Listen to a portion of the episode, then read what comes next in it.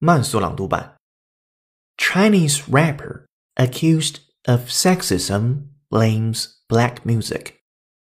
After drawing public criticism for lyrics deemed sexist and promoting drug use, one of China's best known rappers has dug an even deeper hole by blaming the influence of black music. PG One came under fire after official media on Thursday highlighted lyrics from the 24 year old rapper's 2015 song Christmas Eve, in which he uses obscene language to boast about forcing himself on a woman. 本期节目就到这里，浩浩老师恭喜你又进步了。